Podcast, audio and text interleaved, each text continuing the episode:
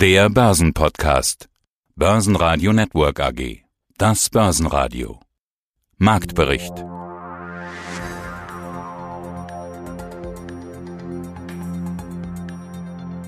Aus dem Börsenradiostudio A heute Peter Heinrich. Der DAX musste nach schlechten US-Arbeitszahlen seine Tagesgewinne wieder abgeben. Bei rund 13.103 Punkten schloss der DAX fast unverändert. Zahlen gab es heute von den DAX-Werten Daimler und Covestro. Heute im Programm Covestro CFO Töpfer sagt uns, wir nehmen teil an der neuen Transformation der Industrie. Die Corona-Delle, klarer Erholungstrend für Q3. Johannes Hirsch sagt, wir haben eine normale Rezession. Die erste Phase ist abgeschlossen. Jetzt kommen wir in die zweite Phase der Gewinner. Wikifolio Trader Onkel sagt, in der Krise steigt die Volatilität und die Trading-Chancen. Im Hinterkopf hat er das Ende der Rallye. Mein Name ist Thomas Töpfer, ich bin CFO von Covestro in Leverkusen. Corona kann sich niemand entziehen, auch Covestro nicht als Kunststoff- und Werkstoffhersteller. Ja, um gleich Zahlen zu nennen, der Umsatz fiel im zweiten Quartal im Jahresvergleich um rund ein Drittel auf 2,16 Milliarden Euro. Das EBITDA brach um 73 Prozent auf 125 Millionen Euro ein. Unter dem Strich fiel ein Verlust von rund 52 Millionen Euro an. Trotzdem besser als gedacht. Ja, wie groß ist denn die Corona-Kerbe? Was hat Corona hinterlassen? Ab wann ging es runter mit den Bestellungen, runter mit der Produktion und ab wann ging es wieder nach oben? Ja, zunächst einmal haben Sie völlig recht. Das zweite Quartal ist sicherlich das, was nach unserer Einschätzung am stärksten von der Corona-Pandemie betroffen sein wird, was unsere Ergebnisse angeht. Im Lichte dessen sind wir mit den Ergebnissen zufrieden. Sie haben gesagt, äh, richtig gesagt, das EBTA lag bei 125 Millionen. Das ist deutlich besser, als der Markt erwartet hatte. Und die zweite Zahl, die ich hervorheben würde, ist, dass wir auch in diesem Quartal trotz der Krise einen positiven Free Operating Cashflow von 24 Millionen erwirtschaftet haben. Das zeigt noch einmal, dass die Gegenmaßnahmen, die wir getroffen haben im Bereich Effizienz und Kostenmanagement hier auch wirklich gegriffen haben. Zu Ihrer Frage, wie hat sich äh, das innerhalb des Quartals entwickelt? Ich glaube, hier ist interessant zu sehen, dass in der Tat die am stärksten betroffenen Monate der April und der Mai waren. In diesen beiden Monaten haben wir Volumenrückgänge von um die 30 Prozent gesehen. Im Juni hingegen lag der Rückgang nur noch im hohen einstelligen Prozentbereich, wenn Sie es mit dem Vorjahr vergleichen. Also eine deutliche, ich sag mal, sequentielle Verbesserung. Und vielleicht noch fast viel entscheidender, diese, dieses Momentum und diese Verbesserung scheint sich auch in das Q3 nach unserer Einschätzung fortzusetzen. Der Juli, so wie er sich entwickelt, wird sich besser entwickeln als der Juno und nur noch bestenfalls leicht unter Vorjahr liegen. Und insofern die Verbesserung, die Sie angesprochen haben, ist in der Tat sichtbar, wenn man sich die einzelne Monatsentwicklung anguckt. Wo hatten Sie denn Unterbrechungen bei den Lieferketten und in der Produktion? Wir haben es geschafft, auch dank des sehr guten Einsatzes aller unserer Mitarbeiter, unsere Kunden dauerhaft durch die Krise beliefern zu können. Insofern hatten wir es mit keinerlei Lieferunterbrechung zu tun. Wir haben natürlich logischerweise nachfragebedingt in den Monaten April und Mai unsere Produktion punktuell zurückgefahren. Aber die Lieferketten und vor allen Dingen auch die Möglichkeit der Belieferung unserer Kunden haben wir dauerhaft aufrechterhalten. Sagen Sie, produzieren Sie auch das Grundmaterial für die Plexiglasscheiben, die die Nation gerade überall braucht? Äh, das produzieren wir nicht, aber wir produzieren viele andere Dinge, die die Nation im Augenblick braucht äh, und sie in Zukunft vielleicht noch viel stärker brauchen wird, wenn Sie an wichtige Trends denken, wie Energieeffizienz, wenn Sie an das Thema European Green Deal denken. Hier bedarf es Materialien, die vor allen Dingen helfen, Strom und Energie einzusparen. Isoliermaterial ist hier sicherlich an erster Stelle zu nennen. Und insofern die Materialien, die wir liefern, helfen dazu, Gebäude zu isolieren, Energie einzusparen, Gewicht bei Elektroautos einzusparen, Windräder zu beschichten, sodass sie eine längere Lebensdauer haben. Insofern die Dinge, die wir produzieren, liegen voll im Trend dessen, dass wir immer mehr uns in Richtung einer Kreislaufwirtschaft bewegen. Daimler wird trotz Milliardenverlust gefeiert. Aktie teilweise plus 5%. Ein Drittel weniger Autos wurden verkauft. Umsatz 30 Milliarden Euro, aber positives Ergebnis im Gesamtjahr angepeilt. Zudem gibt es eine Ausdehnung des Sparprogramms. Daimler-Chef Ola Kölenius. Äh, lassen Sie mich zu Beginn nur einen kurzen Rückblick auf das zweite Quartal und einen Ausblick auf das zweite Halbjahr werfen. Was waren die zentralen Themen im zweiten Quartal? Erstens, wir haben eine Vielzahl von Maßnahmen initiiert, um unsere Cashbestände zu schützen. Unsere Netto-Liquidität im Industriegeschäft ist Beleg des effektiven Cash-Managements. Zweitens, wir sehen eine erste Erholung der Nachfrage. Während der Markt wie nie zuvor in einem Quartal eingebrochen ist, war unser Absatz besser als erwartet. Insbesondere bei Mercedes-Benz Cars mit einer starken Nachfrage nach unseren Spitzenmodellen und elektrifizierten Fahrzeugen. In China erreichte unser Pkw-Absatz einen neuen Bestwert für das zweite Quartal und unsere Vans haben auch das bisher beste Verkaufsquartal äh, in China gehabt. Die Auftragseingänge bei Trucks haben sich in den letzten Wochen fast in allen Kernregionen wieder positiv entwickelt. Drittens, wir haben die Kostenbasis unseres Unternehmens weiter verbessert. Ja, unsere bisherigen Effizienzziele waren auf unsere Transformation zugeschnitten, aber nicht auf eine globale Rezession bedingt durch Covid-19. Deshalb haben wir diese Maßnahmen weiter verstärkt. Ein Beispiel, wir passen die Kapazitäten des globalen Produktionsnetzes an das erwartete Marktumfeld an. Und viertens, wir haben fokussiert unsere wichtigsten strategischen Ziele vorangetrieben. Die Elektrifizierung und Digitalisierung. Äh, dabei haben wir alle wichtigen Produktprojekte in dieser Dimension trotz Covid-19 äh, wie geplant vorangetrieben. Und wir haben in den vergangenen Monaten diesbezüglich eine Reihe von Partnerschaften bekannt gegeben. Unser Truck Joint Venture mit Volvo zum Thema Brennstoffzellentechnologie, unsere Partnerschaft mit dem Batteriezellenlieferanten Farasis und schließlich unsere Partnerschaft mit Nvidia zur Entwicklung einer smarten Computerarchitektur für automatisierte Fahrfunktionen.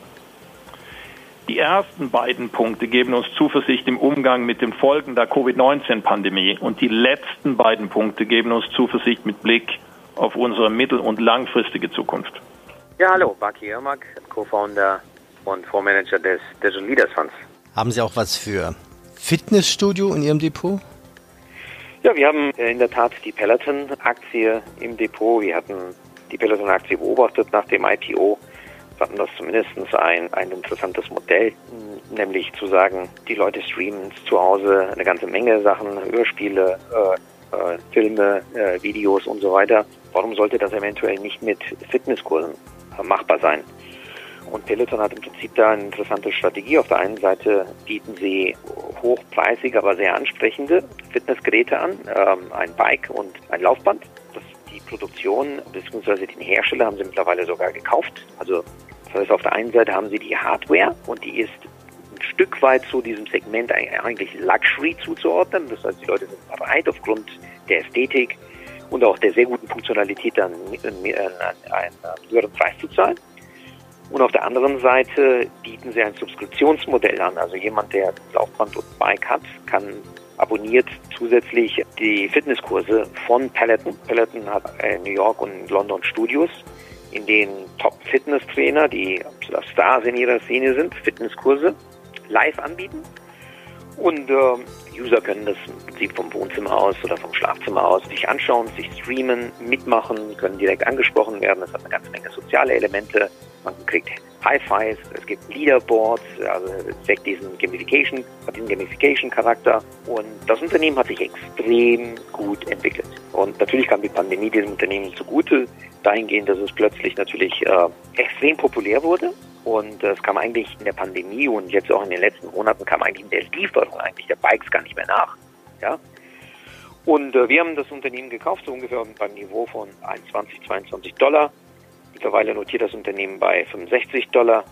Auch da gilt extrem teuer mittlerweile Enterprise Value Sales bei 10 für ein Unternehmen, was 80 Prozent der Umsätze aus dem Hardware-Geschäft, nämlich aus dem Verkauf von Fahrrädern und Laufbändern generiert und 20 Prozent aus dem Subskriptionsgeschäft. Das wird sich ändern, aber wir würden im Prinzip jetzt vorziehen, dass, dass wir irgendwo ein Subskriptionsniveau von irgendwo 50 haben, um da diese, diese Bewertung zu rechtfertigen. Deswegen haben wir auch da unsere Position etwas abgebaut. Nachbörslich zog das Tesla-Papier um 6% an. Tesla zeigt es allen nochmal und kann wieder Gewinne schreiben und das im Corona-Quartal. Wachstumsrekord bei Twitter, Aktie vorbörslich plus 7%, trotz Verlust von 1,2 Milliarden Dollar. Salzgitter mit Corona-Verlust und Unilever im Glück der Corona-Hamsterkäufe. Haben die auch Toilettenpapier oder nur die Darf-Seife und Knorrsuppen? Hallo, mein Name ist Axel Albitz. Auf Wikifolio findet man mich unter dem Namen Trader Onkel. Hier betreue ich äh, unter anderem das Wikifolio AA Master Trading ohne Hebel. Deine Performance liegt seit 2016 bei rund 137 Prozent. Schauen wir in dein Portfolio, rund 30 Aktien momentan, eine Handvoll ETFs, vier Stück und Cash momentan 8 Prozent. Auf den ersten Blick würde ich sagen, die meisten Aktien kommen aus der zweiten Reihe, aber das sind auch jetzt einige Renner dabei, also wie zum Beispiel HelloFresh oder auch ja die Corona-Impfstoff Hoffnungsträger. Auf welche Hoffnungsträger setzt du denn da? Und du tradest ja normalerweise. Aber wie lange hältst du Aktien?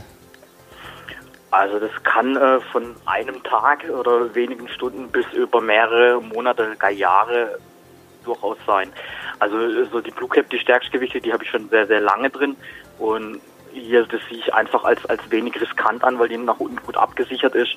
Von der Trade-Dauer zum Beispiel momentan ist ja wieder die Earnings-Season äh, wieder im vollen Gange in Amerika und äh, hier kann es sein, dass ich tatsächlich auch nur Tages-, also Day-Trades durchführe also ein Beispiel zum Beispiel die, die Calix zum Beispiel, die habe ich vorgestern gekauft, steht jetzt gut im Plus, baue ich dann in steigende Kurse, gewinne in steigende Kurse nachher die Position wieder ab, wenn es im Gewinn ist, aber manchmal auch im Verlust. Oder gestern Netgear, ja, also so Sachen oder halt mittelfristige Trades, wenn man dann eben zum Beispiel HelloFresh nimmt, E-Commerce oder das Stay-at-Home-Trend, da probiere ich schon mit dabei zu sein, aber immer halt auch ein bisschen im Hinterkopf, das wird irgendwann auch sein Ende finden wird irgendwann sein Ende finden. Also die Calix, die du erwähnt hast, das ist, glaube ich, ein Cloud-Anbieter und Software, oder?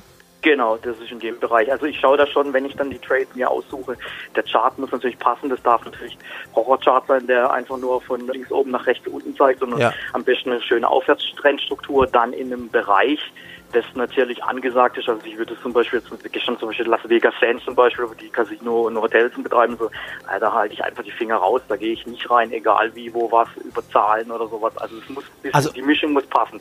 Charttechnisch fundamental und ein bisschen der Bereich, in dem die Firma tätig ist. Okay, okay. Also das wollte ich gerade nachfragen, fundamental. Also diese Calix hat jetzt plus 16,5 Prozent. Gucken wir nochmal rein. Hello Fresh bei dir 17 Prozent. Ja, und einer der besten Renner ist Biontech. Ja, wann verkaufst du mal eine Aktie? Äh, also momentan fahre ich da meist so, dass ich äh, immer Teilgewinne realisiere. Also die Biontech zum Beispiel, äh, die war glaube ich auch mal zwischenzeitlich mit 3% gewichtet, was für so einen Wert für mich dann doch irgendwo fast obere Grenze darstellt, weil es doch sehr spekulativ ist, die Substanz dahinter, das wird sich erst noch rausstellen. Und ich glaube, wenn man in die Trade Story schaut, habe ich da glaube ich immer wieder kleinere Positionen ab 20 Prozent Kursgewinn bis jetzt, glaube ich, vor kurzem oder jetzt gerade fast 100 Prozent immer wieder Teilgewinne mitnehmen und vielleicht ein Rest einfach immer weiterlaufen lassen oder halt dann irgendwann mal, okay, das hat sich erledigt, die sind gescheitert, dann muss man sie halt liquidieren. Der ATX 2296 Punkte minus 1%. Gold bei fast 1900 US-Dollar, jetzt bei 1895. Und das GfK-Klima steigt, die Deutschen sind wieder in Konsumlaune. Gehen wir einen Schritt weiter. Anderes Segment, Mobile Payment Square, eine Aktie, die mit 20% in einer Woche nach oben geschossen ist. Ist da noch Potenzial nach oben? Ja, wir gehören ja zu den großen Fans von äh, Square. Wir hatten, ich glaube, äh, den ersten Artikel vor eineinhalb Jahren zu Square geschrieben und haben damals schon gesagt, dass nicht die Point of Sales Geschäft von Square das relevante Geschäft eigentlich ist. Ob das sollten vielleicht die Kunden weniger schauen oder die Investoren sondern die Cash App. Die Cash App hat in Amerika nahezu alle Anbieter gezwergt, auch äh, PayPal und Venmo. Mittlerweile Aber was ist die Cash App? Die Cash App ist im Prinzip so eine Art virtuelle äh, Brieftasche. Und diese virtuelle Brieftasche hat zunächst einmal all die Menschen, die kein Bankkonto hatten, und, und auch keine Kreditkarte enabled, nämlich an, an, an, am Payment-Markt oder am Wirtschaftsleben einfach zu partizipieren. Und Square hat dann diese Cash App weiterentwickelt und mittlerweile gibt es, wie gesagt, eine Kreditkarte über diese, über diese virtuelle Konto. Man kann Geld auf, das, auf andere Konten überweisen, man kann Geld Freunden überweisen, man kann Aktien mittlerweile handeln kostenlos und man konnte schon immer Bitcoin handeln. Das war eigentlich immer so ein Marketing-Gag aber es hat dazu geführt, dass, die, dass das Engagement und die Kundenakquise bei Cash App extrem zugenommen hat. Und mittlerweile ist es halt so, dass Cash App eigentlich in den letzten, ich weiß nicht, 20 Monaten vielleicht sogar noch mehr, die Top 10 Liste der Downloads bei äh, in der Kategorie Finance in Amerika anführt.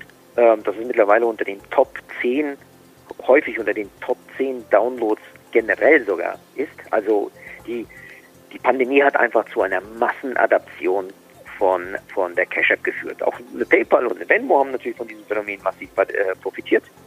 Aber ich glaube, kaum, kaum, kaum ein Unternehmen hat so stark profitiert wie eigentlich Square mit Cash App. Und die Cash App gibt es mittlerweile auch in UK. Auch da sieht man einen phänomenalen Erfolg. Also der Siegeszug von Cash App geht, geht weiter. Aber auch da muss man wieder sagen, ja, das Unternehmen ist, wir hatten es zuletzt, also in der Finanzkrise ist das Ding ja noch, äh, sorry, in der Pandemiekrise, Crash, ging das Ding unter 40. Wir haben es leicht über 40 nochmal deutlich aufgestockt. Und jetzt ist das Ding, jetzt ist die Aktie bei 130. Und auch da muss man sagen, das ist schon sehr, sehr hoch bewertet. Johannes Hirsch, Geschäftsführer im Hause Antea. Die Digitalisierung kommt jetzt wahrscheinlich zehn Jahre schneller und früher, als man erwartet hat. Jetzt kommt aber mein Aber trotzdem. Passen denn die Bewertungen noch? Tesla, Amazon, allein in dieser Woche, wann war das, Dienstag oder Montag, an einem Tag ohne wirkliche Meldungen plus 8 Prozent. Ich würde es gern vergleichen, also ein bisschen erinnert mich so ein bisschen an den neuen Markt für manche Werte. Lässt sich nicht ganz vergleichen, aber guck jetzt, mach jetzt gerade mal die Wetterkarte auf. Was haben Sie gerade für Temperaturen in Hamburg? Ach, wir sind gerade mal eben bei 20 Grad angekommen. Okay, 20 Grad. also kühl.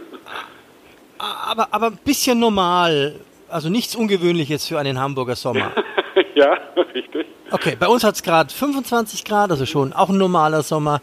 Aber ich habe das Gefühl, als wenn ich jetzt diese Bewertungen anschaue, Amazon, Tesla, als hätte Hamburg plötzlich Temperaturen von 38 Grad. Hm.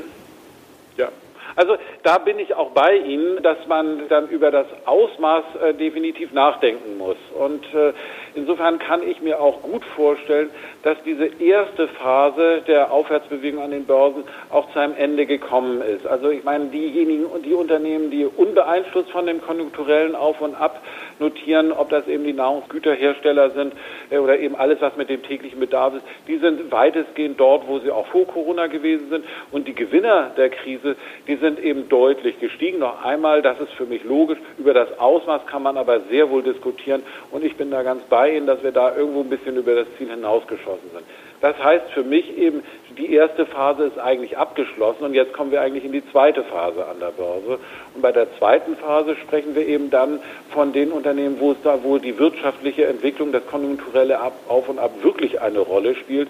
Aber solche Unternehmen, die dann eben mit soliden Bilanzen, ich sag mal mit relativ wenig Schrammen durch diese Rezession durchgekommen sind. Das sind die Unternehmen, die jetzt als nächstes an der Börse da anstehen werden. Gerade weil wir eben bei den Unternehmen der ersten Phase wirklich schon in Übertreibungsphasen hineingekommen sind. Wobei, noch einmal, ich meine, wenn wir über Zoom oder Teamviewer oder Amazon oder solche Unternehmen da alle sprechen, die werden auch dauerhaft Gewinner da sein. Und da muss man sagen, ja, da werden auch die Gewinne dann schon hineinwachsen können. Aber das braucht vielleicht ein bisschen mehr Zeit. Insofern ist die Börse da der Realität vielleicht ein bisschen sehr vorweggelaufen. Aber vom Grundsatz her, die Richtung, die stimmt dort schon miteinander. Börsenradio Network AG. Marktbericht.